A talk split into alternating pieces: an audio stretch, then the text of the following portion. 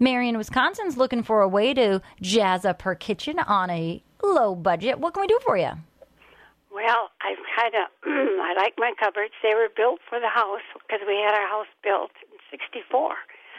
But I, I really don't want to tear them out. I want to leave them there, but I, I've got to know how to clean them so they look more sparkly, or, you know, at least they look better. And I, I've got a couple of bare spots because I have drawers that come out, and if you don't shut one drawer right, you know what I mean? The other drawer comes out, and it makes a gouge. Well, no worries, but with drawers, when they start to sort of get misaligned, I mean, there's a good chance with just over years of usage, the drawer front is just attached with a couple of screws through the drawer box itself. So it could be that a screw's become loose and it started to shift around. And that's a really easy fix. Pull the drawer out, move, you know, your belongings out of the way, and just take a screwdriver. Generally, it's going to be a Phillips, although because it's been since, you know, the sixties, it could be a crosshead. Um, so just see what kind of screw is in there and see if tightening it sort of realigns it. Oh, makes it open it out without bumping into each other. Exactly, because that could be the problem. And the same goes with cabinet doors. If you ever have a door that one closes one way and then the other one seems a little wonky, the hinges that are traditionally used for cabinetry are called Euro hinges, and they have two separate screws on them that sort of accommodate the door going up and down and in and out.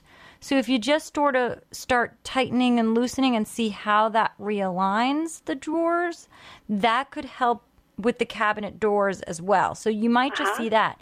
Now, as far as cleaning and refinishing, um, you know, it could just be, you know, are you in love with the cherry, or, or are you open to painting? Could they be?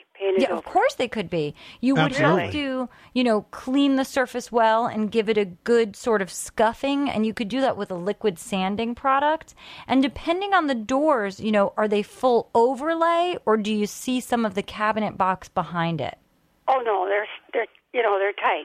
You know, so you, you don't see any of any of the cabinet box itself. So it's just doors when you look at it. Oh, yeah. Yeah, the door is a little knob. Because what you could do is just take, I mean, it'll paint easier if you take off each door. Mm-hmm. And when you do that, you want to make sure that you label each door to exactly where it goes back to, and keep the hinges either on the cabinet box or on the door.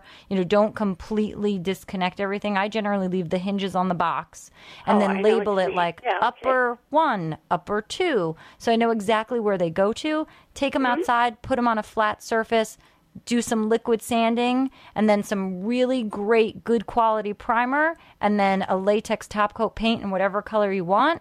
And that'll do the job. And generally, I would go with a gloss on a cabinet just for wear and tear and cleanability. And Mary, if you want the step-by-step on how to do that, we have a great article on how to paint kitchen cabinets online at money pit dot com.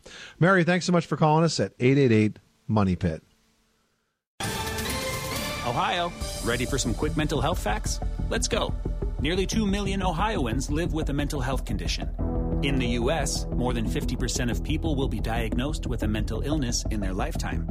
Depression is a leading cause of disability worldwide. So why are some of us still stigmatizing people living with a mental health condition when we know all of this? Let's listen to the facts and beat the stigma. Ohio, challenge what you know about mental health at beat the stigma dot org.